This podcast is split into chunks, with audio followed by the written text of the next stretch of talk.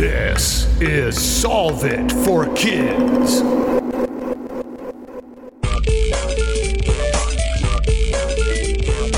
Hello, my amazing and curious friends. My name is Jennifer, the Dean of all things STEM and STEAM, and this is Solve It For Kids, the podcast that gives kids and families a peek inside the real world of scientists, engineers, and experts as they solve problems in their jobs using creativity, cooperation, and critical thinking. And now please welcome to the show my podcast partner, Galactic Space Geek, Jeff Gagne. Hello, Jennifer, and hello, listeners. I am buzzing about this episode, Jennifer, so let's please get right to it. Oh, is that a hint, Jeff? No, not at all. What problem are we solving today? How do you protect native bees? How can we support native bee populations? Ooh, this is going to be an excellent episode. Who is our guest today, Jeff? Our guest today is the wonderful Julie Travaglini. She is currently the Senior Director of Education and Curriculum for the Allegheny Land Trust and a bee lover. Welcome to the show, Julie. Thanks so much for having me. Bee expert is generous. Bee lover. Oh, there you go. Okay. Bee enthusiast. I like it. Yeah, but that's what we're going to talk about today. And I think this is so intriguing and exciting to learn about, you know, one of nature's important creatures. So I have to ask, did you always love bees ever since you were a kid? I was always a nature nerd. I was always that kid who was outside eating dirt, playing with worms. I will say I was terrified of bees as a kid. It took me until I was older. I would run from bees when I was younger. Most of us didn't we? I mean, as a kid. Yeah, I would see a bee and just scream and run. It was crazy, but now they're some of my favorite creatures. So it's funny how the tides turn a bit, but always a nature nerd, always into playing outside. I was always messy as a kid, yeah. I'm sure my mom hosed me off, you know, every day I had to get hosed off. Nice. That sounds fun. That sounds nice. So as a nature nerd, what did you then progress to, whether it be high school into college? What sort of, was there a trigger that said, I am going to do this as a career I want to do with my life? I think I always wanted to go into the sciences for sure. In the natural sciences. So I took pretty much every science class our high school offered, anything from biology to earth and space science to anatomy. You know, I took all of it, used my elective space to take more science classes. Yeah, for science. I know, right? I know. Yes. I messed up the science credits for sure. And then I went into college and I knew I wanted to do the sciences as well. I actually started off as a conservation science major. So conserving resources in the natural world, but I found that there was a lot of economics and a lot of non-sciencey work that went into it. Yeah, and I really missed that science aspect, so I switched to biology, and I did biology with a focus in the natural sciences, environmental science. So that was kind of how I got into that. I did an internship teaching environmental science at an arboretum in Ohio and fell in love with doing environmental ed. And I've been doing that since I was 19 now. So pretty much half my life, I'm 36. So yeah, half my life I've been doing environmental education. I mean, that's so cool. That's really something that you can get your hands on with kids and adults too, for that matter. We could all learn more about the environment. So what kind of drew you to bees then? I'm curious, you know, since you were like, I didn't like them as a kid. How did you get to be okay with them now? I think learning about the fascinating biology behind the bees is what really got me interested. They're such fascinating creatures and the way they live and the way they interact with one another and the roles they play in the ecosystem. I think that was what really triggered me to want to learn more about bees. And I always share this fun fact with children and adults alike that I'm based out of Pittsburgh, Pennsylvania. And here in Pennsylvania, we actually are home to more species of bees than birds. So we have 434 bee species in Pennsylvania and 414 bird species. That is a mind-blowing fact. Most people can name maybe half a dozen type of bees at most. And, you know, we have over 400 species. So the diversity is incredible. It's insane. And there's always more to learn about them. I think I find a new type of bee every time I go for a hike, which is so exciting and so much fun. And just learning more about how they live and how important they are has just really, you know, a huge piece of my work the last few years. Okay. So I have to ask, you just said that many species of bee you find a different kind of bee every time you go for a hike. Wow. How are you noticing? Oh. Bees are so small. How are you noticing every time that you go out that you see a different one? Is it a different design, different stripes? How do you notice that? I hike at what I call an educational pace, which is very, very, very slow. The last time I went for a hike, it took me 2.5 hours to go less than a mile. Oh, so we are stopping a lot. We are noticing. I stop at any kind of big patch of flowers and just look and notice. And you're looking for size. You're looking for color. You're looking for patterns. Wow. You're looking for different antenna type. So it's okay. Most people think of bee and they think black and yellow stripes, but there are red bees, there are green bees, there are blue bees. You know, we have bees of all different colors and shapes and sizes. So lots of diversity out there to look for. Oh my gosh, I had no idea. Blue? Yeah, bees, yeah. Red bees. Oh my gosh. Now I'm going to have to go look these up. Now, are those only found in your area? I assume that there are certain bees in certain places of the country. Sure, but you know, bees are pretty widespread. So the bees we have here in Pennsylvania are going to be fairly typical of most of the Northeast. Oh, so most of the Northeast has pretty tremendous bee diversity. Wow. You know, I can only imagine the bee diversity of living in a more tropical region like Florida or Southwest is like a whole other world for me. Now you've made me curious because that's where I live. So now I might have to figure out what kind of bees are living around me. I mean, also, how did you overcome your fear of getting close to them? Because I still have that a little bit. Yeah, I think learning that most bees don't sting really helped. Really? Oh, yes. Okay, that's a great place to start. Yeah. Male bees are not stingers. The stinger is actually a modified ovipositor of a bee. So only the females have them. So any male bee is completely unable to sting, has no ability to sting whatsoever. So there you are, eliminating half the bees right there that can possibly sting you. I didn't know that. So that was a really great... That helped me a lot. Yeah, I can see that. Yeah, my odds are immediately better of not getting stung. Okay, so I have to ask again on the colors, because I did not know there were red bees or blue bees. Yeah. So are those bees, did they evolve that way based on their habitat, or are they a completely different like type of bee? I don't even know if that's a good question to ask. Yeah, well, there are 7 families of bees in the world. And here in Pennsylvania, we have 6 of the 7. Wow. Most of the United States can probably say the same thing. One family of the bees is Australia specific. So, you know, we won't have that bee, but we do have most of the other families of bees. So we've got a lot of evolutionary history happening with the bees. They've all evolved very differently. They all have very different behaviors and nesting and, you know, food preferences. Some are even kleptoparasites, which means they will steal food from other bees.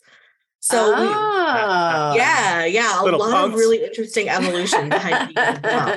It's believed that bees evolved from wasps, actually, because wasps are predators. Wasps are out eating other insects generally. Yes. So when they were on the flowers and they were eating insects that were on flowers, they were ingesting some of the pollen. So it's believed that bees evolved from the ingesting of pollen from wasps. So they kind of diverged in that direction. Yeah. I had no idea about all of this. Okay.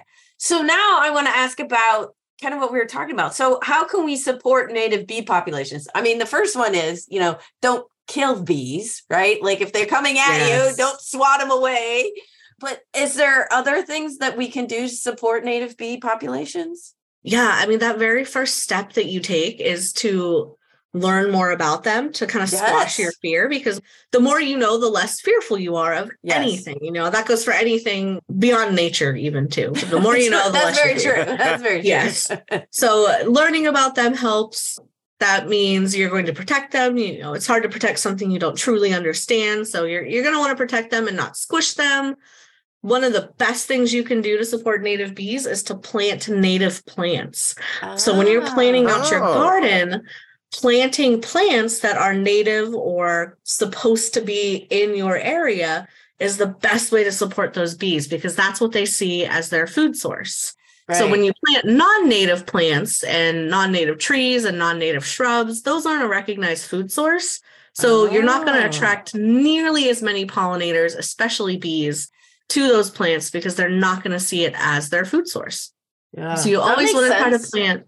Yeah, you always want to try to plant native plants, and you want to try to plant native plants that bloom all year too. So you want to have plants that bloom in the spring for our bees that wake up really early after a cold winter. If you live in a place where there is winter, like I don't want those bees coming out right after the snow. And then having something that blooms through the summer and into the fall as well to support them before they go into hibernation. So making sure you're planting a variety of native plants that are going to support the bees throughout the 4 or 3 seasons, I should say. They're hibernating in winter, but so being able to support them and their needs through as many seasons as possible is really important. That's good. Yeah. Okay. I know we're going to keep talking about these bee habitats and helping them. I wonder, if we're planting flowers to help the bees and native plants, I wonder, do people worry, it's a thought in my head right now, are we inviting them to create a hive nearby? So we're going to end up with too many bees near our house or near where we did that? Yeah, it's a common misconception that all bees make hives. It's actually very rare. So 90 to 95% of all bees are solitary, which means they do not live in a large hive like our honeybees. When we think of bees, we tend to think of our honeybees, which do live in what's called a eusocial hive. Eusociality is like the highest form of social living in nature. That means that they have individual jobs like nurse bees and worker bees, drone bees, and that they live in multi-generational hives as well. So there will be more than one generation living in a hive. So that's kind of like your top form of sociality within nature, is that eusocial. And honeybees are truly eusocial, but that is very rare. Most bees, 90 to 95%, are solitary, meaning they live on their own. They create their nests to lay one egg at a time in their nest, and their nest can range from underground, a hole underground, to a hole in a log. Most commonly, it's going to be in the stem of a plant is where they nest. So they, yes. So I didn't know that. Yeah, you're not going to end up with too many bees because forming that hive is really unique to only a few types of bees. Oh. Okay. Yeah, I did. I mean, the more you know. Right. Well, you know, it's kind of funny because, you know, as I think what most of us know are exactly what you described, the honeybees, you know, that they're the ones who actually form the hive. And we think about the black and white bees and the bumblebees and, you know, all of those kinds of things. So, I mean, wow. I mean, I'm really surprised by all of this. So we've also heard that the bee populations are going down and whatever. Is that all bee populations? Or again, are we just hearing about the honeybees? I'm just curious. Yeah, so I'm going to get on my honeybee, tangent here. Okay. When people say save the bees, the most common image associated with that is the honeybee. Right. But we have domesticated the honeybee. The honeybee is a farmed creature. When we're saying save the bees, we mean the native bees, because those are the populations really being affected by habitat loss and by pollution. When we say Western honeybee, we do not mean Western, we mean Western Asia and Western Europe. So, to our area, honeybees did not even cross the Rocky Mountains until like the 1840s. So honeybees are not native to our area. We farm them. We farm them by the trillions. We truck them across the country to agricultural areas to help with pollination. So they're not the ones we need to be truly concerned about. Honeybees aren't even our best pollinators. So honeybees are generalists. They do not have the specific body parts to attach extra pollen. So bees like our carder bees and our resin bees, our mason bees, they're actually better pollinators because they have specialized body parts that attach more pollen to their abdomen and to their legs. Kidding. Yeah, so they're pollinating more than our honeybees are. Our honeybees can only attach pollen to their legs, so they can only carry a tiny amount. So pollinators... Slackers. I'm telling you, they get all the credit and they're not doing most of the work. They must have very good marketing PR people, right? Exactly. We somehow honed in on that creature. It's kind of the same with the butterflies too. We had that big push to save the monarch. The monarchs are cool now. Their numbers went up over 200%. It's time to start looking at some of the other species of butterflies. Some of our other creatures that need help too. We tend to find one really charismatic creature and focus on it. Yeah. With the straws, it was the sea turtles. So it's the honeybee's turn for that, I suppose. But in reality, it's, the 433 other species that we have in Pennsylvania that we really need to focus on. I had no idea about all of these different bees. I came into this thinking, we're going to talk about the little bumblebees and the honeybees. Wow, you're mind-blowing with this. Really, and thank goodness we have you on the show, because a lot of our listeners are going to be having this same mind-blowing. So getting back to how we can help, what does it mean? Aside from, is it just planting flowers and then hope in the next few weeks you see some bees come along and start sucking on them? Or are there other things that we can do to help? No, we can do a lot to support native bee populations. Something that's really important to do is to leave your garden go over the winter. So it's really tempting once all of your flowers have bloomed and all of your plants have bloomed to cut it down and kind of make it look nice and empty for the winter. But the best thing you can do is leave all of that stuff in your flower bed, because bees are going to use those flower stems to nest over the winter. And they're going to use... Never knew that. Yeah, so they're going to hibernate in things like the flower stems or the stalks of some of your bigger flowers. They're going to hibernate in the leaf litter in your garden. So it's really important to leave all of that stuff until the springtime so that the bees have a place to hibernate and be protected and spend the winter, so that when spring rolls around, they can emerge and, immediately start foraging for flowers. Wow. That's fascinating. Yeah, it is. So now I have to ask this because, I live in the land of manicured lawns. Yes. So let's talk about how that is affecting. If you're in a homeowners association or whatever, it's difficult to not spray your lawn or keep your grass looking really green. But from what I'm understanding, that is not a great thing for bees and other creatures. The manicured lawn is one of the biggest plights that we've got going on right now. I don't know how we got into this mindset that a complete monoculture of grass is the way to go. Yes. But that does not support biodiversity of any sort, fungal, insect, it doesn't support anything truly.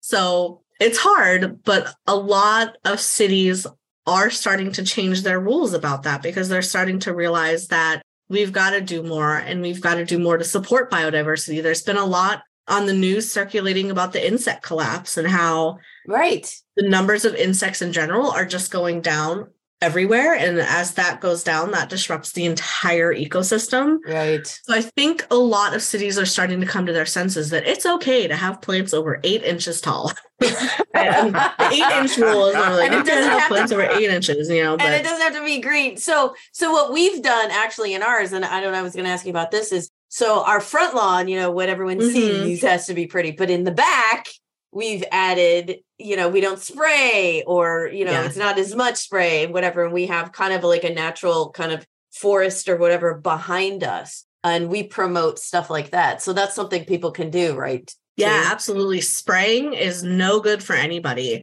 It's no good for you. It's no good for your pets. It's no good for your insects. And there's a study out of a college that I forget which college it was, somewhere in the Northeast. They did a study about spraying pesticides and the instances of cancer in your pets and how there was a positive correlation with the more you sprayed or the more likely you were to spray, the higher the chance your pet had of getting a certain type of cancer. Oh, because you have to think, when you're spraying your grasses and your plants, you know, your pets are coming into contact with that every single day. Yeah, sure. It's coming through, it's absorbing through the pads of their feet. You know, they're sticking their face in the grass. So spraying is not just bad for the bees and the bugs. You know, it's not great for anything, truly. I don't spray at all. I spray nothing. My backyard is actually a certified backyard habitat through the Audubon Society, so I'm not allowed to spray anything. Oh, that's cool. Yeah, it's a really cool program through your local Audubon societies where you can get some help on how to best support wildlife in your backyard. And they'll help you pick out plants, and they'll help you pick out bird feeders and all sorts of different things to help your yard support wildlife. So it's a really cool program. That just sounds cool. Yeah. I can totally envision listeners, especially kids of a certain age, like a certified backyard. That's a good backyard for wherever you live. That sounds great. Yeah. The whole goal of the program is to start connecting these properties together so that we're making kind of a corridor of our own little parks, essentially, of our own little way stations for insects, and especially when they're migrating too, to have stopover places as they're flying, you know, south for the winter generally. Sure. So it's a really cool program. It's a smaller version of, I don't know if you've heard of Doug Tallamy's Homegrown National Park. No. That's a really cool program as well. It's trying to get Americans to focus on planting natives and rewilding their landscape instead of the manicured lawns. And the whole goal of it is that if a certain percentage, and it's a very small percentage, of Americans would convert their lawn to native plantings, we would have more acreage than all of the U.S.'s national parks combined. Wow. No kidding. If a very small percentage, I forget the percentage, it was like 20-ish percent maybe or less, converted their lawns, that we would have more acreage of homegrown national parks, so parks. Wow. Yeah, so it's a really, really cool program. And that's on, you know, you can follow that on different social medias as well, Homegrown National Park. And anybody can do this. Anybody can sign up for this Audubon Certified Backyard and get information. I totally want to do this. Last weekend, we went to Acadia National Park. I don't know if either of you. Oh, beautiful. Right? Yes. Oh, my gosh. She knows. I was there last summer. Yeah. That's your reaction. It's just like, wow. And if I could harness just even a tiny little bit of that in my backyard, it'd be great for wildlife. But imagine the stress, freeness, right? You just go in your backyard and you imagine you're at Acadia. Oh my gosh, I'm going to have to look this up. This sounds so amazing. Yeah, Acadia is where I first saw my first tricolored bumblebee. So I was very happy about that. Wow. Very pretty bumblebee. What colors? I have to ask real fast. Black, yellow, and white. Wow.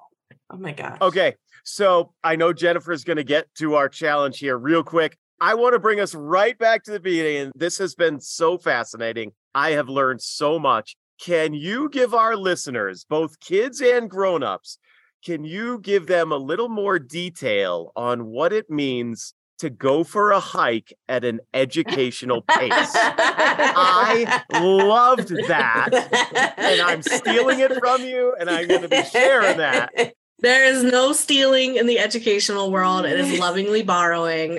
Can you just say a little bit more about why it's worth taking a hike at an educational pace, not worrying about, oh man, we got more miles in than I thought we were going to get. Right.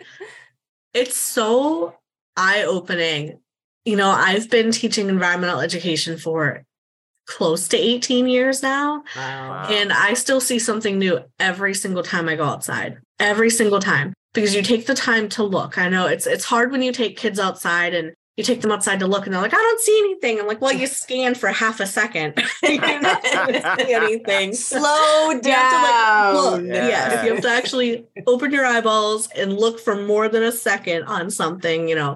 Flip over the rock, you know, put it back where you found it, but, you know, flip over the rock and see what's under there. Yes, do not pocket it and take it home. It's part of the ecosystem. No, we don't need to take any treasures home. We need to leave the nature where it belongs. But, you know, looking under logs and under rocks and the undersides of flowers. Some really cool bugs are generally on the undersides of flowers. So like flipping over the flowers and the flower leaves and looking under the leaf litter to see what you find. And I'm a big mushroom nerd too. So that 2.5-hour hike found 80 species of mushroom. Oh my gosh. 80. Yeah.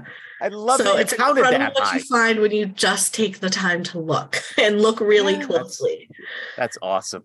And, you know, and that was the thing, again, talking about when we were at Acadia, I think we rush so fast through life these days that you don't take a second and just, and that's when you're standing there staring at these gorgeous views and these beautiful trees and water. You do. Like we were standing there for like 10, 15 minutes and my husband and my daughter and I were like, oh, I guess we should move on now, you know, but you just scan from side to side. And every time you looked, you would see something different. And, you know, and then we saw a seal's head pop up, you know, which is hard to see in the water. We didn't have binoculars, but we're like, look, there's something out there.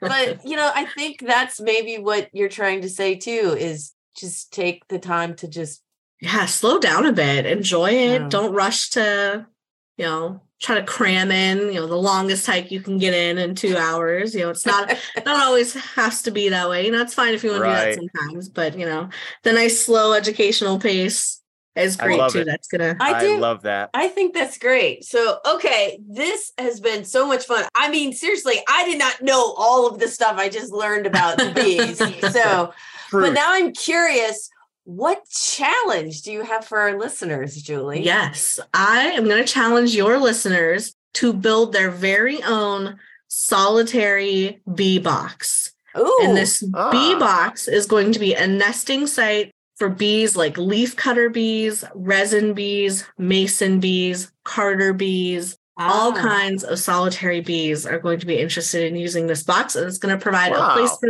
them to raise their young. So I'm challenging them to build their very own bee box to support some of those native bees. Okay. Cool. You're going to give us the information so we can put it on the website then, right, too? Absolutely. Yeah.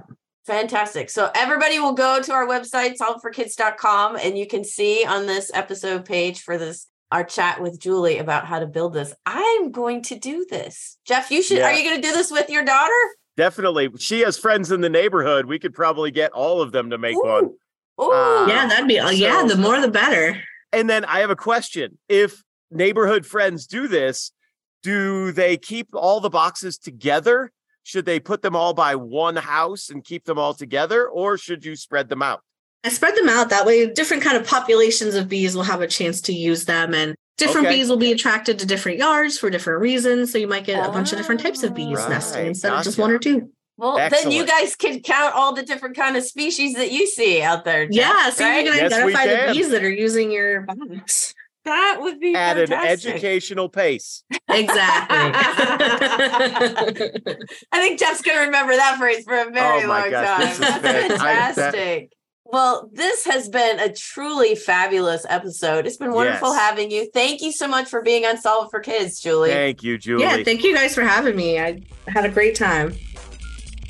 Jennifer, before this episode had started, if you had asked me to guess how many different species of bee, I would have been so wildly off. I would have had to do my own homework and given myself a report that I needed to complete within a certain amount of time. Oh my goodness, so many bees, and I learned so many things about bees that I did not know before this episode. Exactly. I mean, ditto to everything you just said. I had no idea there were this many bees, and they were different sizes too. Different sizes, different colors. Only half of them sting. Most of them don't particularly care about the humans around anyway, so it's not like they're killer bees coming after us and we don't have to be afraid. But that's not my experience. It probably most people's, right? I mean, wow, I learned so much, and I totally want to do this challenge and build my own bee house in the backyard. How cool is that? Oh my gosh. And the different ways that you can do it, and the different effects of, like, if you're doing it in a neighborhood, how Julie told us that we definitely need to keep those separated to create different colonies and the amount of information in this episode. Like, I need to go back and listen to this again. Yeah, it was mind-blowing. So if any of you go out and make your own bee house, or you just, like, find one of those cool colored bees that Jeff and I were we're looking for, I want to see, send them to us. Tag us on our social media. We are at KidSolve at Facebook, Instagram, and Twitter. And don't forget to check out our website, solveforkids.com, where we will have pictures of some of these bees on there, on this episode page, and also some more resources, including books that you can check out to learn more about bees. And while you guys are doing all that, Mr. Jeff is going to be out there looking for a red bee and a blue bee to make sure that Miss Julie was telling us the truth about what's going on. And I know she was. Absolutely. Until next time, you'll hear Jen and Jeff on Solve It For Kids.